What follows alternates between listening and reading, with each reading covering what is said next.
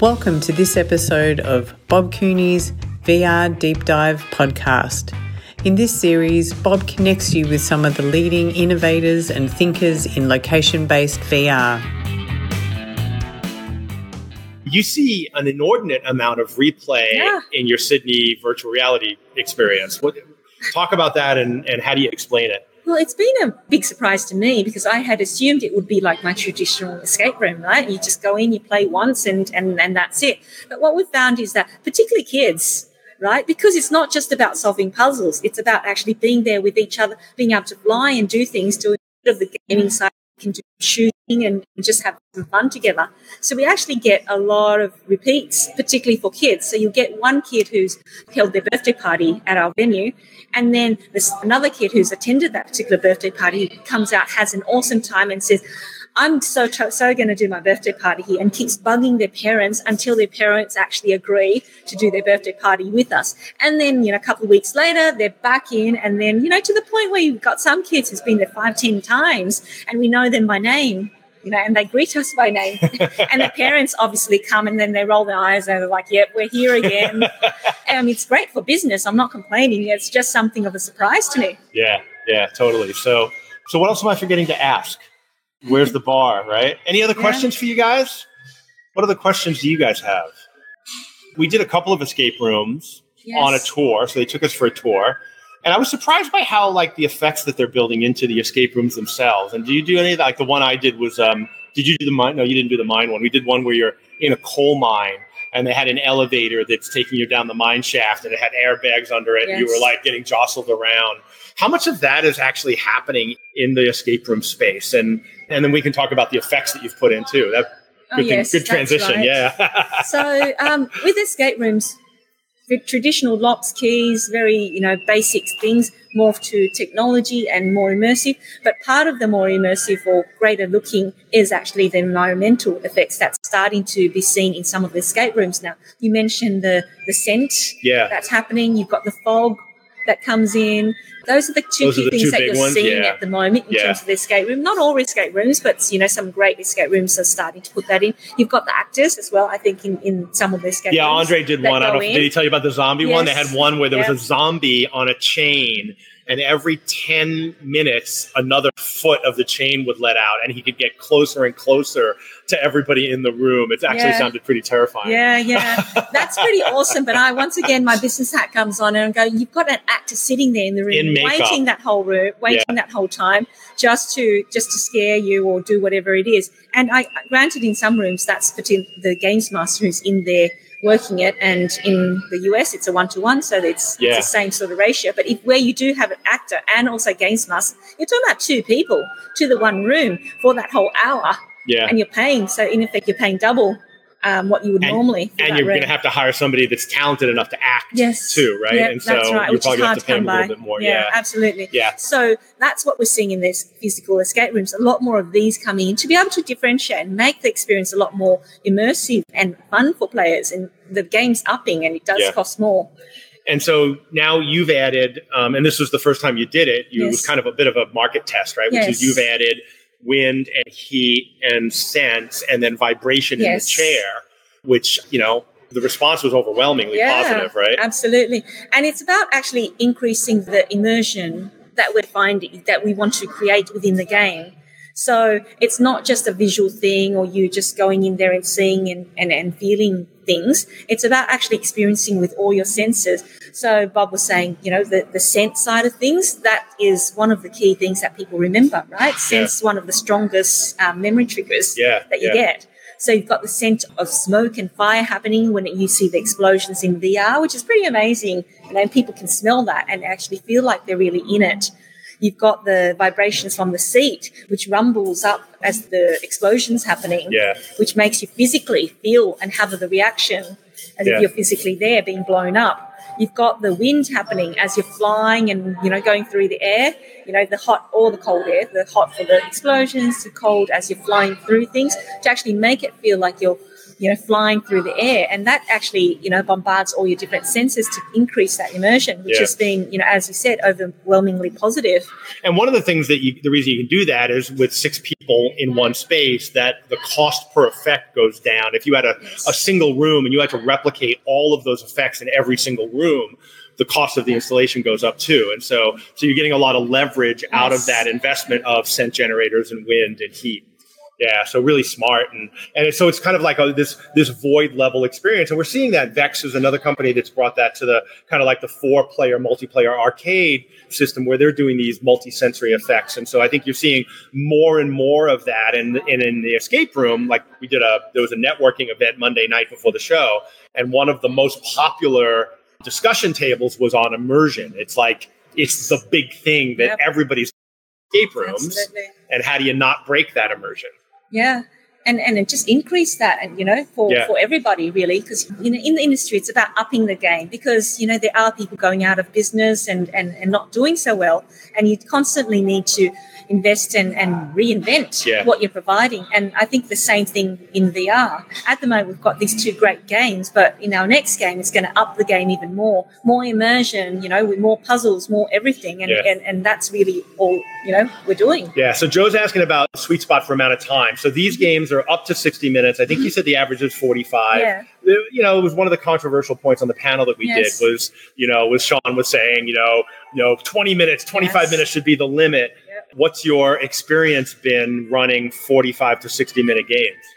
Well, what Sean was saying that was it was optimum because and it's in a different test environment, right? we whereas what we're doing here is we're providing people with an experience that they get immersed in and actually working with each other, so they get totally engaged in it. And actually, a lot of people don't really feel like it's that long, right? Yeah. They come out and they think, "Oh wow, my sixty minutes is up already." And often we actually give people more time when we're not busy. So we've had people in there for one and a half hours thinking, wow, you know, is that, you know, it, I thought, you know, it was only like 20, 30 minutes, which has been amazing for people. Yeah. Yeah, and I, and I think you know there's a bit of a time warp in VR anyway, Yes. and and and I will say that you know when I had the information, access to the information, one of the you know the top performing zero latency financially in the world was mm. the only one that ran a 45 minute game. Everybody else was running 20 minute games or 25 minute games because you know the conventional wisdom is you know people don't want 45 minute or hour long experiences. But I think if you're running a destination business, mm-hmm. you know I think an hour is really the minimum to get people off the couch. Yeah, and it also works really well for an escape room owner, right? Because escape rooms are generally 60 minutes. So therefore, having a 60 minute virtual reality escape room fits in with the timing as, you know, what customers get for their money. Yeah. Although from a virtual reality escape room perspective, we run at one hour, 15 minute sessions. So you've got the up to 60 minutes for customers, but then you've only got 15 minutes for reset and just making sure Clean, wiping the headsets and rebooting the computers and and, you know all anything that that occurs or giving people a bit of extra time. Yeah. Whereas in my physical escape room, I run at one and a half hour intervals because you need that extra 30 minutes. Resets take a lot longer. You know, I've trained my staff to be resetting, you know, in less than five minutes. But I know, and I've talked to other escape room owners, some could be resetting, you know, if- depending on the size of the rooms, you know, 15 minutes or so just to reset a room. Especially the lock and key ones. Like Yeah. they're, yeah. Could be. And then you've got breakages and other things that happen, which, you know, happens quite often, even though we try to, you know, people proof the rooms, but it does happen. So we need all that, you know, 30 minutes quite a bit. Yeah. Whereas in VR, you don't get those breakages. It literally is a reset of things and wipe, wipe, wipe, and Yep. in they go. Yeah, cool. So, Marshall, good questions. Um, Marshall Miller asked, how frequently do you change or add content? So, one of the advantages you've said is that you can have multiple games in one room. Yes. What's the break? Like right now, you have two games. What's the makeup of the two games? What percent? Like, do you let people choose them? How do you maximize that? And then talk about the schedule for Mm. additional games coming forward. Um, so the schedule for addi- additional games is one per year minimum. And we'll see how we go when we first release our next games. Yep. And the idea is if, if all goes well, then potentially it could be two or three a year. But the great thing with that, it's not like a physical room where you actually have to close the room off and then that's it. And you can't play that room again for forever because you've got the new theme in. What we do is you can actually run this, you know, the games all in the one room. So if you're an escape room owner just putting one in, then you can run, you know, one game in one session, the next session becomes the next game, etc., etc. Therefore, you're maximizing the repeatability of that particular room. Yeah. At our Sydney premises, because we've got six rooms, we pretty much just, you know, interchange. Depends on what people have. In our book system, we have three for one game, three for the other game. But really, if uh, for our large corporates, we'll actually just run the same game across, For everybody. you know, for everyone, for the 36 people who play at the same time. Yeah. And actually, we take more than 36. We would do up to 72. We've had lots of that because we will get 36 in the rooms, 36 outside, and we've got a VR headset outside, and as well as other activities. That's team building because we've got still quite a large reception, despite the fact that we've got six rooms, and they're outside engaged in doing other fun activities, and then we do a swap. Yeah. And that way we can take huge groups and it, and it works really well there. Yeah. Another question is like theming in the space. So this is one of the Yes. one of the nice things about a VR experience is you don't actually have to theme and If you too Yes. heavily theme it in one direction, then it becomes incongruent with the other. So what have you done theming wise, and what are your thoughts on that? I have my own. I'll share Yes. afterwards.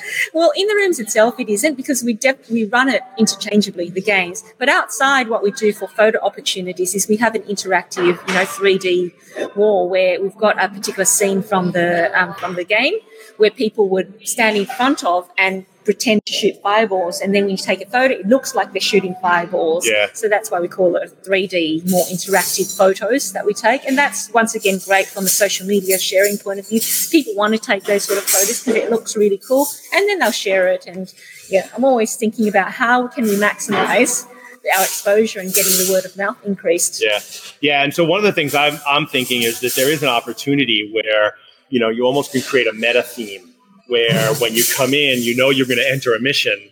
And so there's like almost this mission central, mission control. You're entering a mission, and maybe there's a meta story that then you can choose which mission you're going to go. The analogy I used the other day I was talking about is there was a, a TV show with Scott Bakula. What was it? Um, no, no, no, no. Um, uh, Quantum Leap. Yeah. Uh, yeah, Quantum Leap. And so, like something like that, where you're going on these different missions. So you have a meta story, but then you have each of those. And so I think there's some opportunities around that as the business matures a little bit to build some extra themes. So, so he's asking about glitches. And so, you know, I think one of the challenges is anything that's built on Steam is inherently going to be, as long as we're dependent on Steam with Vive, is inherently going to be a little bit glitchy. But what's your experience been with like software problems and tracking glitches and stuff like that? Well, at the beginning, because VR was very new to me and, and operationally, there was a lot of a, bu- a huge learning curve in terms of updates, in terms of particular settings. And if they're not right, the glitches arise. If you haven't cleared the cache or done certain things, the glitches arise. But as we've been running now for two years, got all those all that under control. We know what actually happens. We've tried to zero out a lot of those things by adjusting the settings, and we've also got the operations manual that, our games masters can access and go, okay, well, this is what you do when there are glitches. So we've been able to really minimize our glitches. We have very few these days in terms of that. Um, generally, it'll happen if there's potentially an update of a game that we don't know, or an update of Steam, or you know one of the other you know underlying software that we weren't aware of, or, or Windows updates that kind of happen, and we haven't Turn it. off automatic updates. And that's when the glitches arise. But I mean, you know, the glitches. If, if you've followed all the protocols and you don't have the and you have the updates done and waiting, you could run you know games for weeks and, And that's you one of the- any glitches. And that's one of the things you've said is that you, you have your game masters reboot Steam after every game Yes. just to eliminate and to be safe. Yeah. That's right. And we, you know, we turn off certain things, so therefore you don't get the glitches, and Yeah. we've got protocols to check for updates, etc. So yeah, you could run, you know, for weeks without any glitches if you do that correctly. Yeah. Generally, the glitches arise when we've sort of the games master have forgotten to do updates, or it's come in, you know, during the day, and we've been running back-to-back sessions, we haven't checked it. Yeah. Okay. So Marshall asking about the the ability to adjust the game on the fly to overcome issues. Like so the role of the game master Yes. in your experience. What do they do? Like how important are they? Talk about the game master. Yeah. So yes, the games master role is not only to help people through puzzles, but to actually also, you know, go over and help them to do the navigation, the flying, and other things like that. They have the ability to port people through or take people through to different sections of the game as well. And so, in a way, they're like God, right? They're kind of like oversight of everything. They can see what the players are doing. They can adjust the length of the arms and other things like that to reduce or increase the flying aspect for people. They can move someone from here to there. They can take someone from one session to another. So, So um, if somebody has a problem and you have to reboot Yes. their computer, right?